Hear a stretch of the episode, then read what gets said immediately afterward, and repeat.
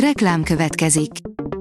Ezt a műsort a Vodafone Podcast Pioneers sokszínű tartalmakat népszerűsítő programja támogatta, mely segít abban, hogy hosszabb távon és fenntarthatóan működjünk, és minél több emberhez érjenek el azon értékek, amikben hiszünk.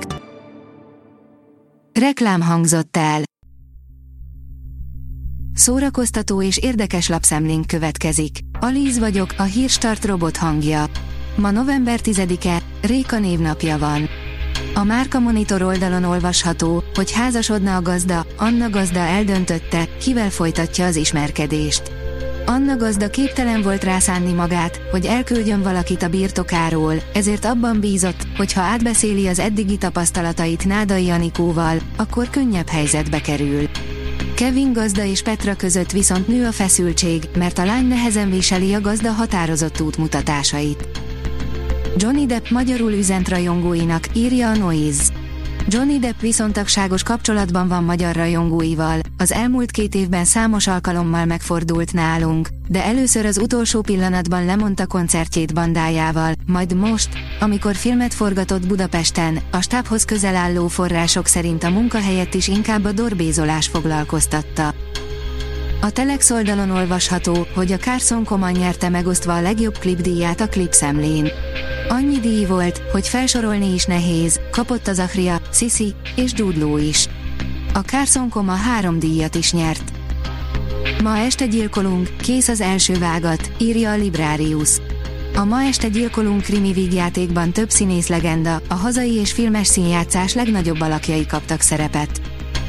Weber Kristóf regényében kották rejtett üzenetei között nyomoz egy komponista, írja a könyves magazin. Kódolt üzenetek, hamis dokumentumok, embercsempészek, leplezett ajándékok, titkos ügynökök, váratlan meglepetések és krimiszerű fordulatok várják az olvasót a prégondozásában megjelent Keringő című regényben. Véget ért a nagy hollywoodi színész sztrájk, írja az InStyleman. A színészek 118 nap után fejezik be a tiltakozást, béremelést és a mesterséges intelligenciával szemben védettséget harcoltak ki. A 24.hu oldalon olvasható, hogy vasárnap lesz az Európai Ártmozi nap. Díjnyertes filmek és új magyar alkotások lesznek láthatóak Európa szerte, így 29 magyar moziban is. Az űrbe juttatták Shakespeare portréját, írja a Hamu és Gyémánt. Jack Jewers filmrendező, egy mérnök csapat segítségével, a világűrbe jutatta Shakespeare portréját. Az akció hátterében elég fontos évforduló áll.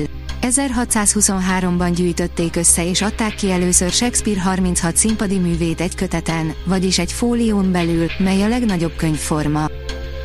A port.hu írja, öt érzéki pillanat, ami eredetileg nem szerepelt a forgatókönyvben.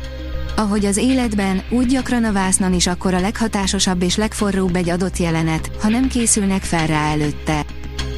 A színház online oldalon olvasható, hogy Eszterházi olyas valaki volt, akire szükségünk lenne, interjú Máté Gáborral.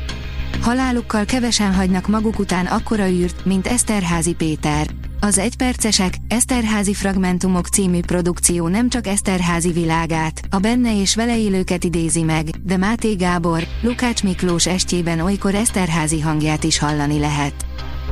Az Origo írja, sakparti a terror árnyékában. Mozikban az új magyar film, a Stefan Zweig hátborzongató kisregényét az 1956-os forradalomra alkalmazó mesterjátma. A Hírstart film, zene és szórakozás híreiből szemléztünk. Ha még több hírt szeretne hallani, kérjük, látogassa meg a podcast.hírstart.hu oldalunkat, vagy keressen minket a Spotify csatornánkon, ahol kérjük, értékelje csatornánkat 5 csillagra.